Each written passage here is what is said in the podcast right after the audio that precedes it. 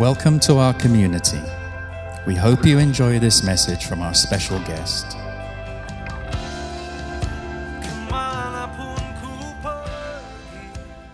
Shalom, selamat pagi semua. Selamat tahun baru.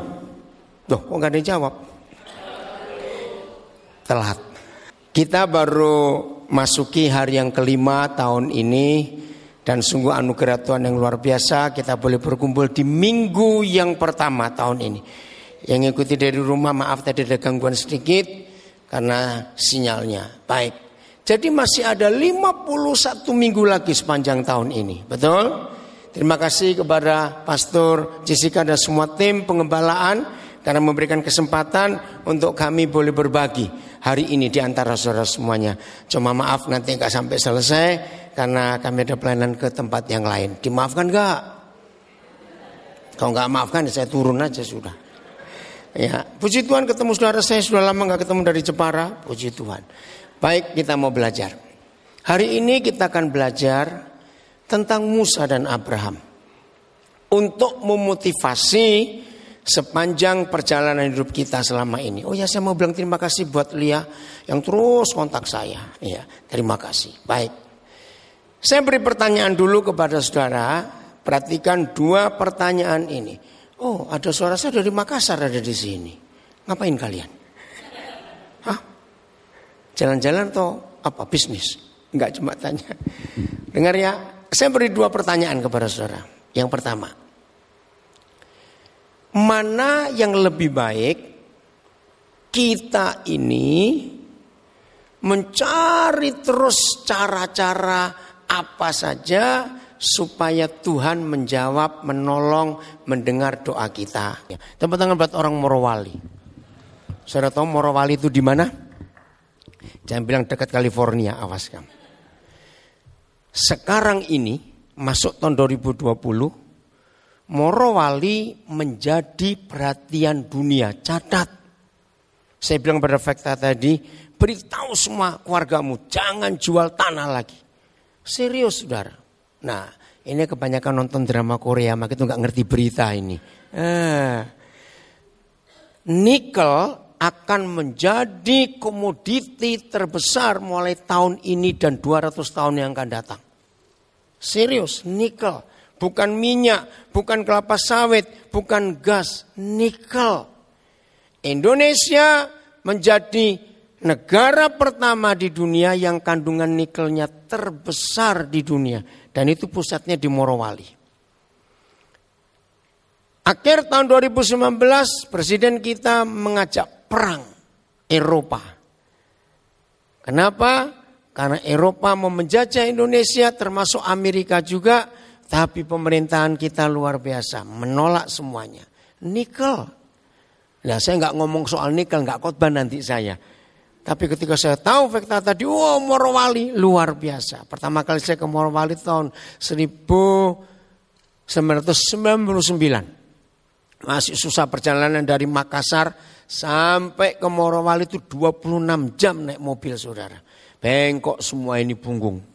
Sekarang sudah mulai rutin. Nah, Morowali nanti ya cari nikel. Oke. Fakta di mana kamu? Hebat. Lanjut. Yang kedua, oh supaya nggak lupa yang pertama saya ulangi lagi. Ada dua hal yang saya mau tanya kepada saudara, pilih mana yang penting. Kita berusaha untuk menyenangkan Tuhan, hidup benar, mentaati semua firman-Nya supaya Dia menjawab doa kita, supaya Dia memberkati kita, supaya Dia menolong kita dan sejenisnya pokoknya untuk dari Tuhan untuk kita, dari Tuhan untuk aku, Tuhan untuk keluargaku. Atau yang kedua, kita berusaha sedemikian rupa supaya Tuhan memperkenan kita. We have the favor of God, memperkenan kita untuk menjadi teman sekerjanya dan bisa menyelesaikan kehendaknya di bumi. Yang mana suara pilih untuk tahun baru ini? Sungguh, yang kenceng yang belakang saya nggak dengar. Sungguh, tenane orang Jawa bilang. Betul? Faktanya kita kerjakan yang pertama atau kedua, yang aku, awas. Ayo, faktanya kita kerjakan yang mana? Yang pertama, oh bohong. Lo yang pertama kita kerjakan bukan? Kita sibuk berkenan kepada Tuhan. Kita sibuk doa. Doa pagi, doa siang, doa sore, doa malam. Kapan kerjanya? Supaya Tuhan memberkati kita. Salah. Yang kedua harus kita lakukan mulai hari ini. Bagi yang sudah yang belum tahu masih ada 360 hari ke depan. Tuhan sediakan buat kita untuk milih yang kedua. Apa yang kedua tadi? Kita berusaha supaya Tuhan memperkenan kita menjadi teman sekerjanya. Catat itu. Nah, tentang Musa dan Abraham kita akan belajar itu. Saya beri hintsnya ya, jembatannya antara yang pertama dan yang kedua. Dengar. Siapa yang percaya kalau hidup kita benar di hadapan Tuhan. Hidup kita mentaati apa yang Tuhan perintahkan kepada kita kita lakukan. Hidup kita kita bertahan dalam kekudusan, dalam kebenaran, dalam iman. Enggak usah banyak berdoa, papa tahu apa yang kita perlukan, betul atau salah. Loh yang belakang mana suaranya? Nah ini bagi yang kenal baru kenal saya karena ini pertama kali saya di ICC FGF dan Pasar. Ini pertama kali lagi saya terima kasih kepada para gembala memberikan kesempatan. Kalau saya ngajar, saya nggak cuma ngomong sendiri, enggak. Saya selalu ajak interaktif supaya distimulir otak ini. Roh kita juga dibangkitkan. Maka itu kalau saya tanya nggak jawab pulang gitu aja sudah. Serius saya berkata. Serius kok tertawa mukanya ya nggak serius ya. Oke, dengar baik-baik lagi sekali. Penterjemah saya di mana ya? Ada. Ada yang terjemahkan enggak di belakang? Karena ada beberapa suara kita orang asing di sini ada ya. Ingin tahu penterjemah saya di mana? Sebelah mana? Oh di luar. Oh ruangan mana? Angkat tangan dong. Oh di situ. Ih gelap sekali udah ya. Interupsi saya kalau saya kecepatan. Tapi gimana cara ngelihat? Oke. Okay. Oke okay, lanjut ya. Saya akan usahakan pelan-pelan karena ada translator. Oke okay, dengerin ini penting. Jadi kalau saudara dan saya percaya hidup kita benar, berkenan, menyenangkan Tuhan, maka nggak usah banyak doa, papa tahu yang kita perlukan itu apa. Yang belakang. Apa yuk, amennya apa yuk. Awas kamu salah jawab. Betul. Kalau hidup kita benar di hadapan dia, taat kepada dia, mengasihi dia, pasti nggak usah banyak doa, dia tahu yang kita butuhkan. Loh yang belakang mana? Ih saya tanya. Kalau enggak saya pindah ke belakang sana khotbahnya, biarin aja. Betul atau tidak? Nah, berarti sekarang saya balik. Yang kebanyakan berdoa berarti kurang benar hidupnya di hadapan Tuhan. Mati lu, itu aja sudah. Loh, betul tidak ini loh kebenaran? Loh, iya atau tidak? Pemasmur aja menulis. Sebelum kita ngomong dia sudah tahu. Maka itu jangan banyak ngomong dengan papa di surga. Dia tahu semuanya kok diomongin terus. Betul? Nah sikap ini yang kita perlu ambil yang kedua tadi. Oke, kita buka keluaran 32. Keluaran 32 mulai ayat yang ke-8. Dari depan saya nggak ada layar untuk lihat ayatnya. Nggak ada, berarti saya lihat ke sana. Oke. Keluaran 32 mulai ayat 8. Ada sebuah peristiwa yang luar biasa. Mana? Ayatnya di mana? Belum keluar. Bagaimana bagian multimedianya? Di sebelah mana? Halo?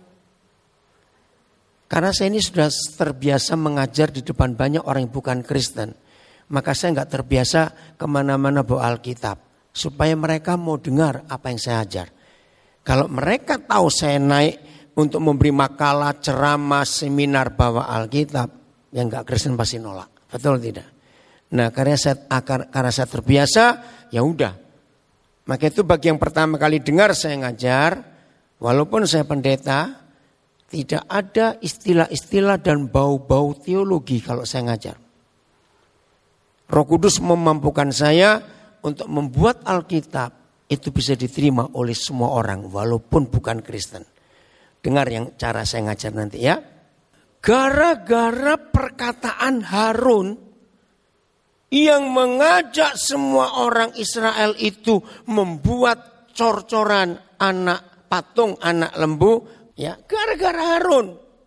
Tuhan marah saudara. Marahnya nggak main-main. Catat ya Tuhan marah. Ayat 9 ayat 9 lagi firman Yahweh kepada Musa. Nah maka itu para pengkhotbah hamba Tuhan kalau membacakan Alkitab untuk orang lain intonasi itu menentukan. Betul? Ini Tuhan marah enggak? Tuh, dengan dengan kalimat ini Tuhan marah tidak? Salah, sangat marah, itu yang betul.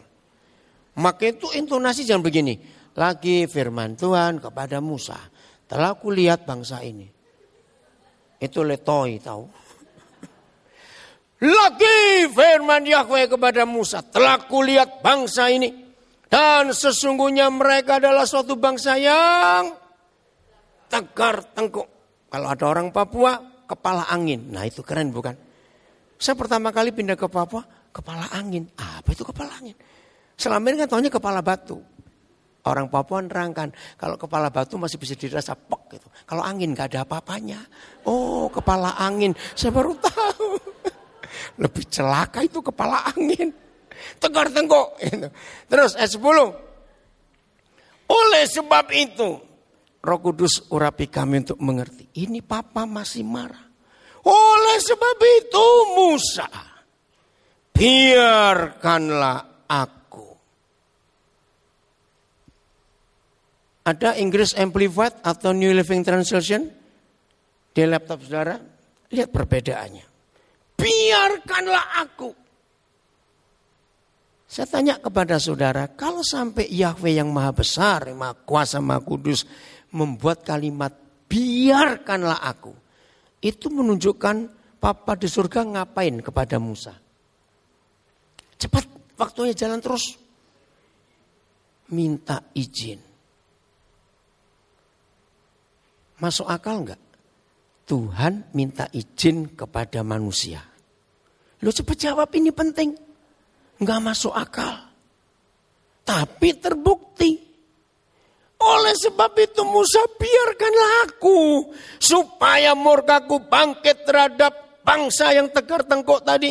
Dan aku akan membinasakan mereka. Sangat marah. Jangan main-main. Karena ketuhanan yang maha besar diganti patung anak sapi. Jadi ingat ya, Tuhan itu bisa tersinggung loh, hati-hati kamu.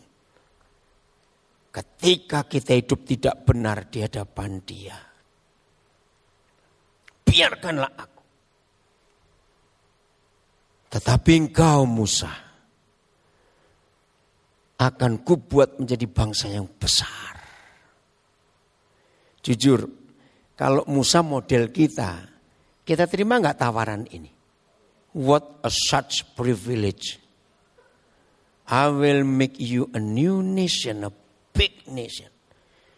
Sebuah kesempatan yang luar biasa. Nah, di sini kita belajar. Untung Musa bukan orang Indonesia. Ih. No, apa urusannya? Dengar baik-baik. Orang Indonesia, saya nggak tahu ini bahasa Inggrisnya apa ya. Orang Indonesia itu selalu mumpung, dikit-dikit mumpung, mumpung. Apa? Opportunis. Mumpung ada kesempatan, mumpung, betul tidak? Pejabat-pejabat yang bajingan itu tugas ke luar negeri, mumpung pembantu aja diajak semua. Maka itu bangkrut negara ini. Maka itu kalau saudara doa syafaat untuk pemerintah, jangan bilang minta berkat. Bajingan kok diberkati. Saya kalau doa syafaat dulu ya sebelum Jokowi ya. Turunkan para perampok dan bajingan itu dari situ. Termasuk pejabat-pejabat yang Kristen koruptor itu. Setuju? Jangan takut dengan bajingan-bajingan itu. Doakan cepat mati. Loh karena itu Alkitab ngajarin itu perampok yang duduk. Betul? Nah, coba Musa orang Indonesia dapat privilege seperti ini. Doanya Musa bagaimana? Jadilah kehendakmu Tuhan. Terlalu rohani itu. Betul? Musa enggak. Dia tolak. Saudara, coba renungkan. Oleh sebab itu Musa, biarkanlah aku untuk membinasakan bangsa Israel. Aku buat kamu jadi bangsa baru. Kalau Musa berkata, jadilah kehendakmu Tuhan. Maka nggak ada Israel di dunia yang ada Musael. Ya kan hanya Musa tuh. Tuh kok nggak amin juga. Telat. Puji Tuhan, Musa tahu apa kehendak Tuhan. Saya stop dulu. Kira-kira Papa di surga melihat Musa itu seperti apa, sebagai apa, dan siapa? Lihat tiga pertanyaan saya.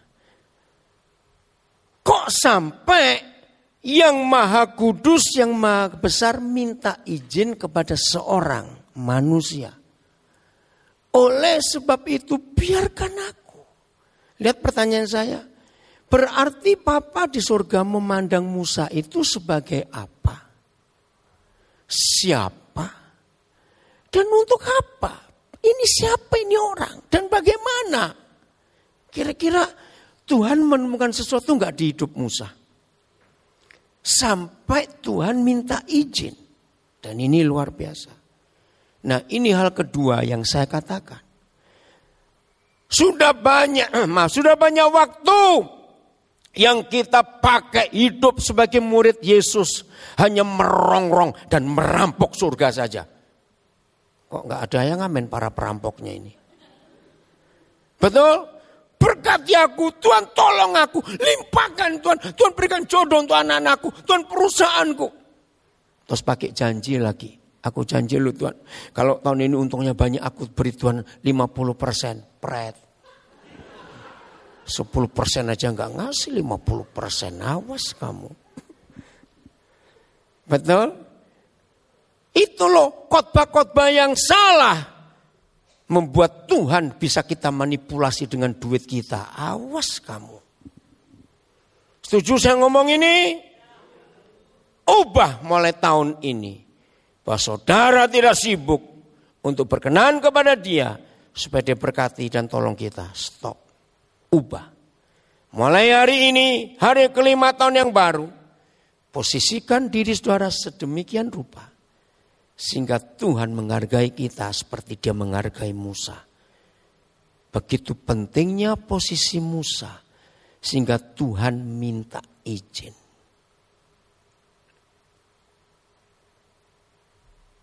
Betapa dahsyatnya dunia kalau gereja dipandang Tuhan seperti Musa.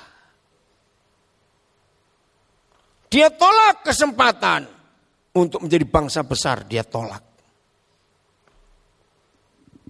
Lihat ayat kok hilang lagi. Ayat yang keberapa? Saya lupa tadi. Ayat keberapa ini? Sebelas ya? Sepuluh sebelas. Oke lihat. Sebelas. Nah ini suara bayangkan. Nggak ada bahasa Inggris sih kalian ini. Aduh, namanya keren Inggris. ICC IFGF. Inggrisnya mana Alkitabnya? Aduh. Dan jangan sekali-kali pakai NIV dalam nama Yesus. Banyak salahnya terjemahan NIV. Pakai Amplified, New King James, atau New Living Translation. Sesarankan tiga itu. Oke, oh ini apa ini? Ini terjemahan apa? Saya tahu nih bahasa Inggris. Ah. Saya tanya terjemahan apa? Ah. Apa? New Living. Oke. Okay. But Moses tried to pacify the Lord his God. Kalau pakai bahasa pengadilan, Moses appeal, naik banding. Apa fonisnya pengadilan surga? Habis musnah vonis. Tapi Musa appeal, Musa naik banding. And Moses tried to pacify the Lord his God. Coba renungkan. Musa mencoba melunakkan hati Yahweh Tuhannya. Itu kira-kira siapa yang lebih rendah, siapa lebih tinggi. Ini penting loh. Betul tidak? Jadi antara Musa dengan Yahweh Tuhan dalam try to pacify coba melunakkan, appeal. Tahu nggak posisi dua pribadi ini? Berarti Tuhan menghormati Musa nggak? Sangat, very. Maka itu bagi Tuhan Musa ini penting. Betapa dahsyatnya dunia tahun ini kalau semua kita ada di posisi Musa di hadapan Tuhan. Amin. Terlalu lama kitanya merampok surga, berkati aku, tolong aku, stop dan bertobat. Mulai hari kelima tahun baru ini, ubah posisi saudara. Jangan cuma merengek-rengek ke surga, tolong aku Tuhan lindungi aku, berkati aku. Coba berapa banyak doa yang goblok dan ngawur dalam gereja nggak pernah dibetulkan oleh hamba-hamba Tuhan. Tuhan kami mau liburan, sertai kami Tuhan, tapi juga jaga rumah kami, ndasmu kono. Tuhan suruh jaga rumah, kamu kira bulldog. Bertobat saudara. Setuju saya ngomong ini? Rumahmu nggak usah minta dijaga Tuhan maupun satpam. Asal semua barangmu barang plastik di rumah aman. Halo, ada orang gak ini? Betul tidak? Pokoknya yang minta Tuhan jaga rumahnya itu pasti orang kaya, emasnya banyak, berliannya banyak, hartanya banyak. Baca Alkitab, hei orang kaya, jual hartamu bagi ke orang miskin, tobat lu. Maka itu hanya Tuhan Yesus satu-satunya pribadi di dunia yang berkata orang kaya itu lebih cepat ke neraka daripada ke surga. Kok nggak ada yang ngamen? Berarti kaya semua gitu aja sudah. Betul tidak? Maka itu stop merampok surga, stop saudara.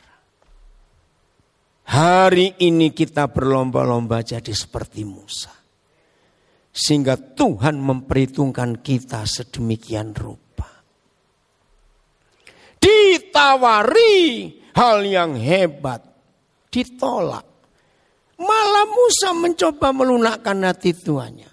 Oh Lord, he said, why are you so angry with your own people whom you brought from the land of Egypt with such great power and such a strong hand?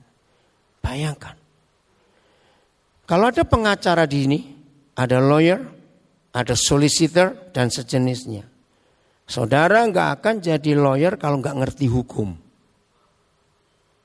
Apa yang saudara buat bahan membela klien saudara atau membela terdakwa? Tolong catat. Keluaran 32 ini adalah the oldest literature, literatur tertua yang pernah ditemukan oleh manusia bahwa terdakwa sekalipun tetap harus ada pengacara atau pembela yang mendampingi. Ini literatur tertua. Tuhan memfonis habis hukuman mati. Tapi Musa naik banding. Ayat 12. Ayat 12. Ayo cepat. Ayo. Itu timernya jalan terus tuh cepat. Why let the Egyptians say Oh, their God rescued them with the evil intention of slaughtering them ui, in the mountains and wiping them from the face of the earth. Saudara saya kaget. Bagaimana kalau itu terjadi? Nanti orang-orang Mesir akan ngejek kamu. Hei, lihat itu tuannya Israel. Sengaja mengeluarkan mereka dari Mesir. Tapi untuk membunuh, membantai mereka di padang gurun. Saya nangis waktu dapat kebenaran ini. Jadi begini, Musa itu appealnya naik bandingnya gini loh. Tuhan, malu dong nanti Tuhan. Kalau sampai engkau bunuh mereka semua. Orang Mesir ngomong apa? Ini nada kurang ajar enggak? Loh, saya tanya Cur, ini nada kurang ajar enggak? Sama seperti kalau ada mama-mama bawa anak kecil 4 tahun 5 tahun ke supermarket terus minta sesuatu nggak boleh terus anaknya eh, eh, eh, nangis gulung-gulung begitu. Hi malu kamu dilihatin orang malu. Musa gitu kan Tuhan. Ngomong apa orang Mesir nanti? Seharusnya Tuhan tersinggung nggak di anak kecil kan? Jawab, seharusnya Tuhan tersinggung nggak? Enggak. Dia mikir. Terus.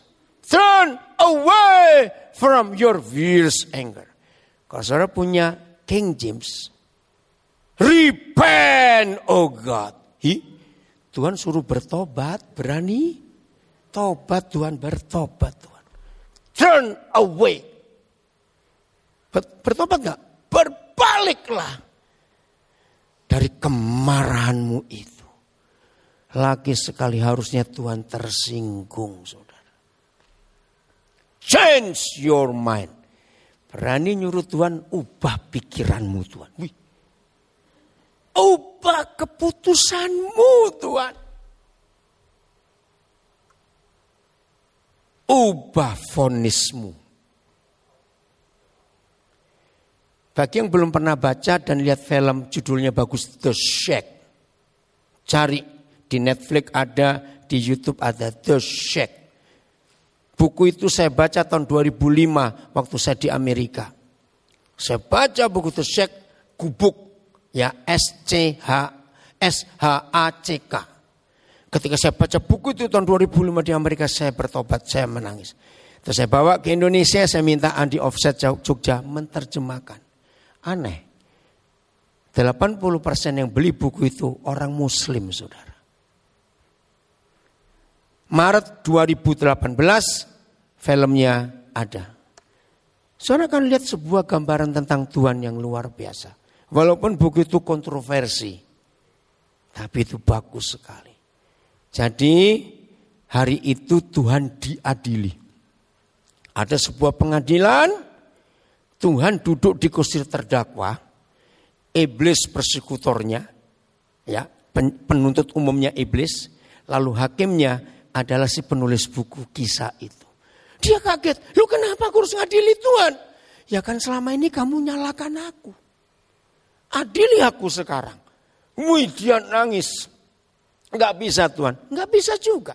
Karena kamu sudah nyalakan aku, nuduh aku selama ini. Bayangkan Tuhan diadili. Sering gak kita mengadili Tuhan? Waktu kita kecewa dengan dia. Maka itu Tuhan bisa berubah konsepnya, pikirannya, change your mind about this terrible disaster you have threatened against your people. Musa. Terus ayat 13. Remember. Jadi Tuhan dianggap pikun oleh Musa. Ingat, ingat, mikir. Kalau orang Jakarta nyebut, nyebut gitu. Maaf. Ya betul enggak? Remember your servant Abraham, Isaac and Jacob. You bound yourself with an oath dengan sumpah to them saying, I, I will make you descendants as numerous as the stars of heaven and I will give them all of this land that I have promised to your descendants, and they will possess it forever.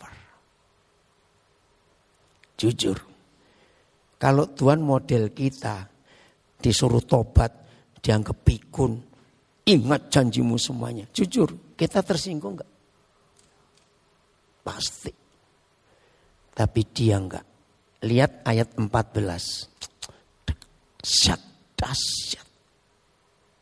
So, the Lord has changed his mind. Lalu Tuhan merubah keputusannya. Gara-gara siapa? Ayo, gara-gara siapa? Jangan dong, kan kita belajar gara-gara kita gitu kok Musa lagi. Udah sekarang kita nggak ngomongin Musa lagi, ngomongin kita. Amin. Asal saudara dan saya mau memposisikan diri kita sedemikian rupa. Sehingga mulai hari ini 5 Januari, Tuhan menga, mer, cara Tuhan memandang kita berubah. Bukan perampok-perampok surga. Bukan yang suka nyuap Tuhan dengan duit kita bertobat. Kalau saudara dan saya bisa memposisikan diri sedemikian rupa sampai Tuhan menghargai kita sebagai his partner, sebagai the lawyer of the victims. Ngerti? Kalau Tuhan bisa menghargai kita sebagai seorang pengacara pembela bagi banyak terdakwa di luar kita, maka Tuhan akan memperhitungkan hidup saudara. Kemarin pagi dalam perjalanan menuju Arya Duta Kude dari Nusa Dua kami mampir ke bypass untuk beli sesuatu. Habis itu kok lihat ada kopi, kami mampir. Ada tiga pelayan. Roh Kudus ngomong kepada seseorang dari tiga. Tapi gimana caranya? Saya untuk ngomong, dia sibuk. Roh Kudus kalau nyuruh saya buat sesuatu, saya selalu minta, Papa tunjukkan caranya. Sambil dua anak saya sedang sibuk untuk beresin kopinya. Tahu saya lihat orang itu masuk ke restroom. Langsung saya kejar. Saya tunggu dia keluar. Karena saya sudah baca namanya. Namanya Krishna. Krishna kenalkan saya pendeta Daniel. Ada yang bisa dibantu pak? Enggak saya bilang. Kris tadi waktu saya ngelihat kamu ngelayani orang lain. Enggak ngelayani saya. Anak saya dilayani oleh tim yang lain. Tiba-tiba di hati bapak ini merasa, kenapa kamu sakit hati dengan ayahmu? Wajahnya langsung berubah. Dia ayah tidak bertanggung jawab. Oke stop. Kamu kerja, saya hanya minta nomor teleponmu. Dia kasih. Dalam perjalanan kami menuju area juta pemberkatan pernikahan, saya WhatsApp dia. Dia kaget. Kenapa saya bisa tahu? Dia Hindu. Saya nggak mempersalahkan, mempermasalahkan agamanya.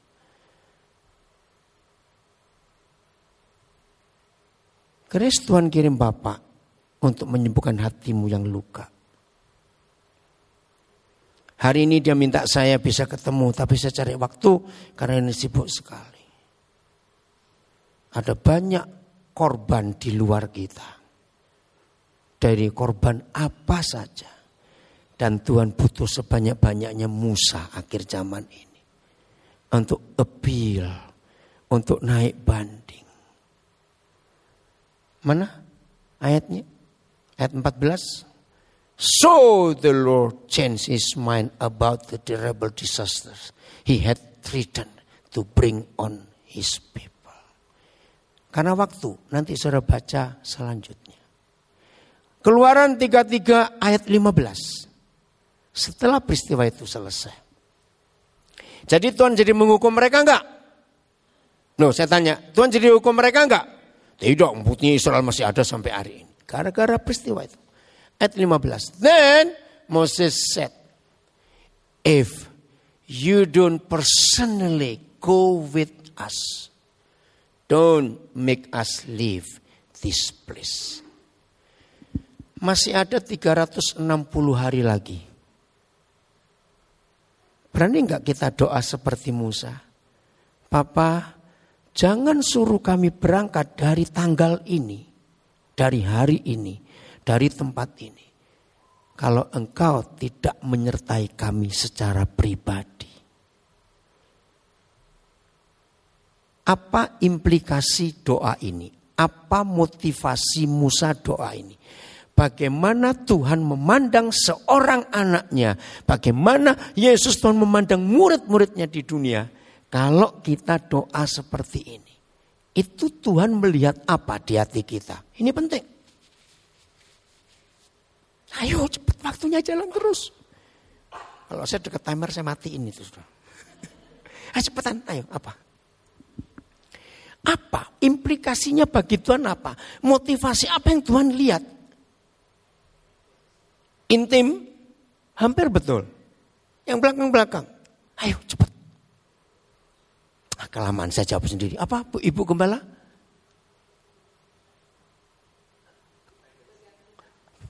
Ini yang betul. Ketergantungan dengan Tuhan. Tepuk tangan untuk gembala kita yang luar biasa. Tuhan ingin melihat dalam diri saudara ada sebuah sebuah sikap bergantung penuh kepada Tuhan.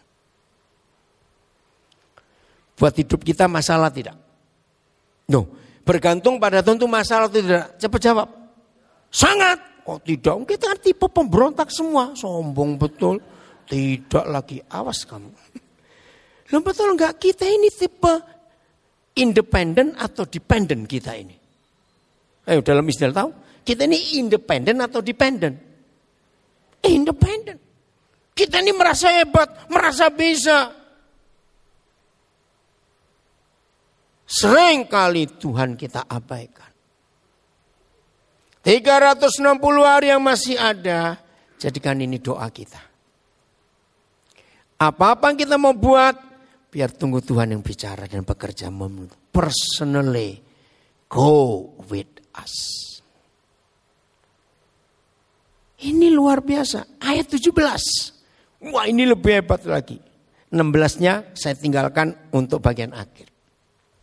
The Lord replied to Moses, I will indeed do what you have asked. Lalu Tuhan berkata kepada Musa, Musa kamu bicara apa saja, katakan apa saja, aku akan lakukan. Pelan-pelan. Kalau saudara cuma membaca kalimat ini nggak tahu rahasia di dalamnya. Roh Kudus menunjukkan saya. Begini pertanyaannya. Antara Tuhan dengan Musa. Dengan firman Tuhan. Bukan kalimat Musa. Siapa yang menuruti siapa? Ngerti nggak pertanyaannya? Jawab. Siapa nuruti siapa? Cepetan waktunya ini. Tuhan nurutin Musa. Pertanyaan sama saya berikan kepada orang pertama tadi. Masuk akal enggak Tuhan minta izin kepada Musa? Saudara jawab tidak. Pertanyaan sama. Masuk akal enggak Tuhan nurutin manusia? Lo jawab. Enggak. Tapi faktanya. Maaf ya jangan tersinggung. Ketika Tuhan banyak mengajar saya tentang hidup sehari-hari. Ke mana saja saya pergi ke tempat yang baru ketemu orang. Saya akan sapa dia. Tadi masuk ada dua security. Hera orang Flores. Robert orang tim orang Soe. Saya ngomong sebentar mereka. Masuk ke dalam ada saudara kita nyapu. Saya tanya namanya Surya. Saya ke toilet, ketemu satu lagi, namanya Komang. Kalau saudara buka Injil Lukas pasal 1, nggak usah dibuka ya karena waktu. Ketika Maria yang sudah ada benih roh kudus, berkunjung ke rumah sepupunya Elizabeth yang sedang hamil enam bulan, masih ingat? Maria memberi salam. Cuma salam How are you? Apa kabar? Sederhana. Bagi setiap kita yang punya benih roh kudus di dalam hidup kita. Kalau kita memberi salam orang, itu sesuatu terjadi di hidup orang itu. Dan Lukas menulis, ketika Elizabeth mendengar salam dari Maria, anak dalam kandungannya melonjak kegirangan dan Elizabeth penuh roh kudus. Bayangkan. Maka itu orang-orang egois, matilah kamu. Karena hidup enggak pernah berguna buat orang lain. Kamu lihat orang cuma kamu anggap kacang, bertobat dalam nama Yesus. Setuju? Siapa mereka? Maaf, berapa kali sore ke gereja ini? Tahu nggak nama-nama mereka? Maaf. Berubah mulai hari ini. Menyapa orang itu berkat untuk mereka luar biasa. Karena tertulis di Alkitab. Apalagi kita penuh roh kudus. Jadi Tuhan nurutin Musa. Logika saya berkata begini. Berarti kalau papa ber, saudara berkata, Musa, Kamu ngomong apa saja akan kulakukan. Bukan berdoa loh. Maka kita ingat tadi saya katakan. Kalau doa jangan panjang-panjang. Tuhan pusing keberbeken orang Jawa bilang. Pekak telinganya. Udah diomongin macam baik kucingnya, ikan koinya, anjingnya. Semua disebut. Aduh, aduh, aduh, aduh. Stop. Hiduplah benar di hadapan dia. Maka kita ngomong apa saja dia akan lakukan. Maka kita yang sering kebanyakan doa bertobat hari ini. Ubah. Jangan memberitahu Tuhan terus menerus dia tahu. Karena isi doa gereja itu cuma tiga. Minta, nyuruh, lapor, lapor, nyuruh, minta. Inggrisnya apa itu? Minta, nyuruh, lapor, lapor, nyuruh, minta. Betul tidak? No, betul tidak? Ubah. Logika saya berkata berarti di mata Tuhan selama Musa hidup nggak pernah salah ngomong. Maka itu dia turuti semua yang dia katakan. Padahal faktanya Musa bisa salah bicara tidak. Tapi di mata Tuhan Musa ini hebat. Sekali lagi kondisikan diri kita sedemikian rupa. Sampai Tuhan pun akan melakukan yang kita ngomong. Maka itu jangan suka banyak ngomong, tersalah ngomong. Jadilah berkat buat banyak. Betul? Kenapa Tuhan bisa melakukan yang Musa katakan? For bahasa Indonesia karena. Jadi ada alasan. For I look favorable, favorably. Gimana baca favor? Favorably. Eh, gimana? Favorably. Artinya apa? Berkenan, cocok di hati Tuhan, sinkron, matching, satu nada, in tune, on you. Kapan saudara dan saya bisa memposisikan diri kita sedemikian rupa sehingga bagi Tuhan kita ini favor, favorably. Ini nggak ada syaratnya. Nomor satu, nomor dua, nggak ada. Itu tergantung kita dan Tuhan yang menilai. Hebat. Ini syarat yang pertama, for. Mengapa ya Tuhan bisa nuruti semua yang Musa katakan? For. Karena kamu itu berkenan di hadapanku. Nah yang, ketiga, yang kedua ini yang buat saya nangis. And I know you by name. Saya percaya kalau semua ditanya, apakah saudara kenal Tuhan? Jawabnya pasti. Tapi masalahnya kalau Tuhan tanya, Tuhan kita tanya, kamu kenal gak? Tuhan kenal gak saya orang-orang di Bali ini? Siapa itu? Nggak tahu. Nah, padahal kita ngomong, lo kita ngomongnya tadi apa? Kenal. Ternyata ketika Tuhan ditanya nggak kenal. Maka itu, nantikan, wait, kapan Papa akan bicara kepada tetangga kita, kepada teman kita, kepada orang itu. Oh, kalau Pastor Yesika aku kenal. Ngerti ilustrasi ini?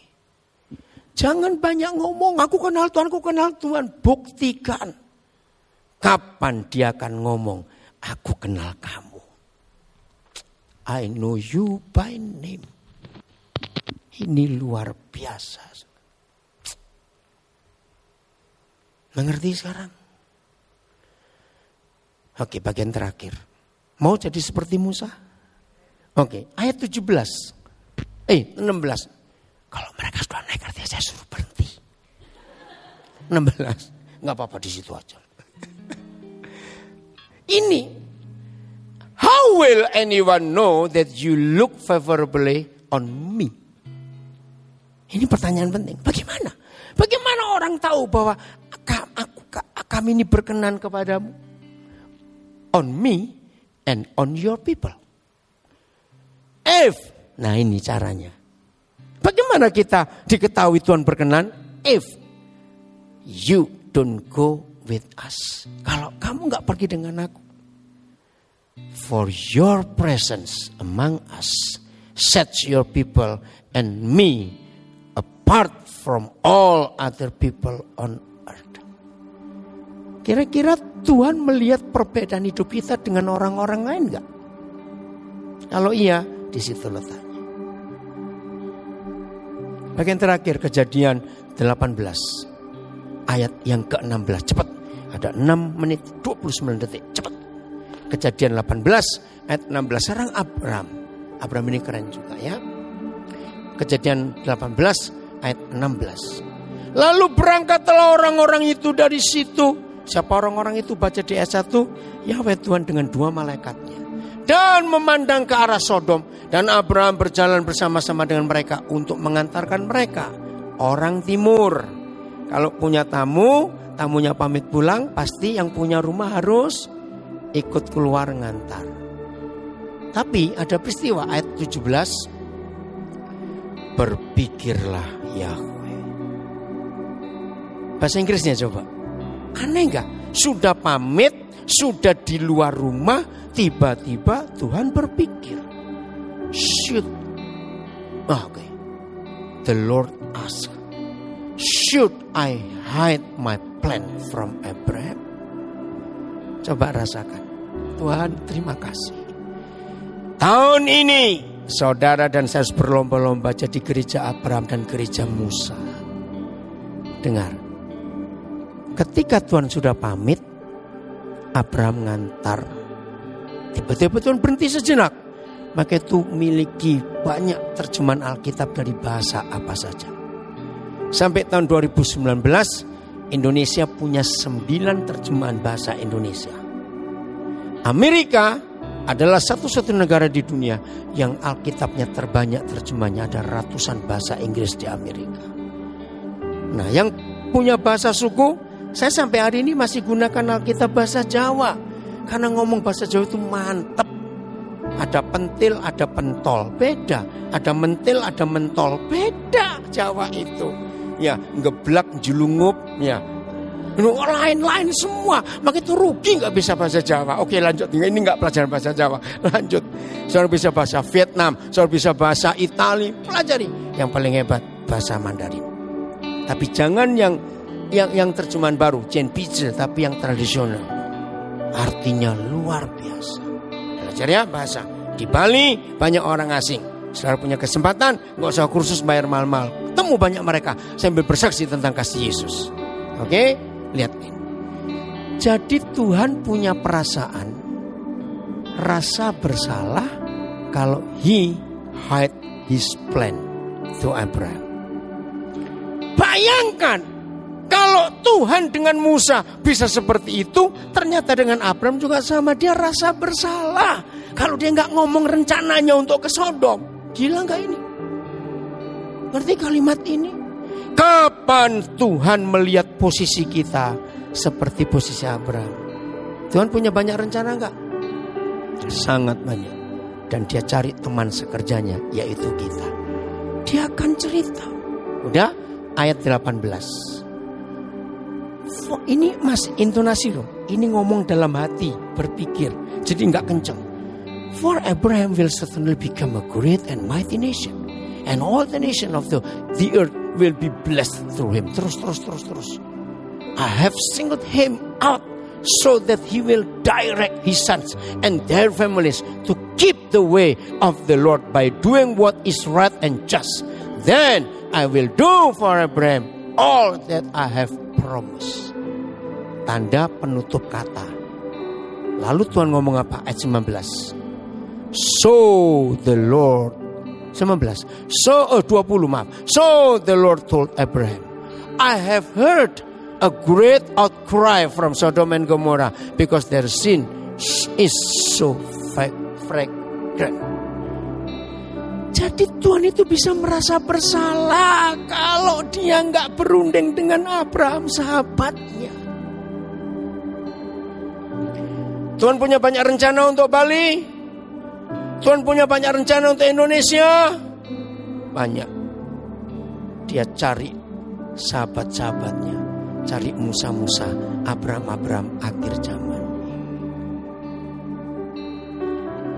Jadikan aku bait sucimu Nadanya ya Yang kudus dan yang tiada bercela Jadikan aku mezbah doamu Bagi keselamatan bangsaku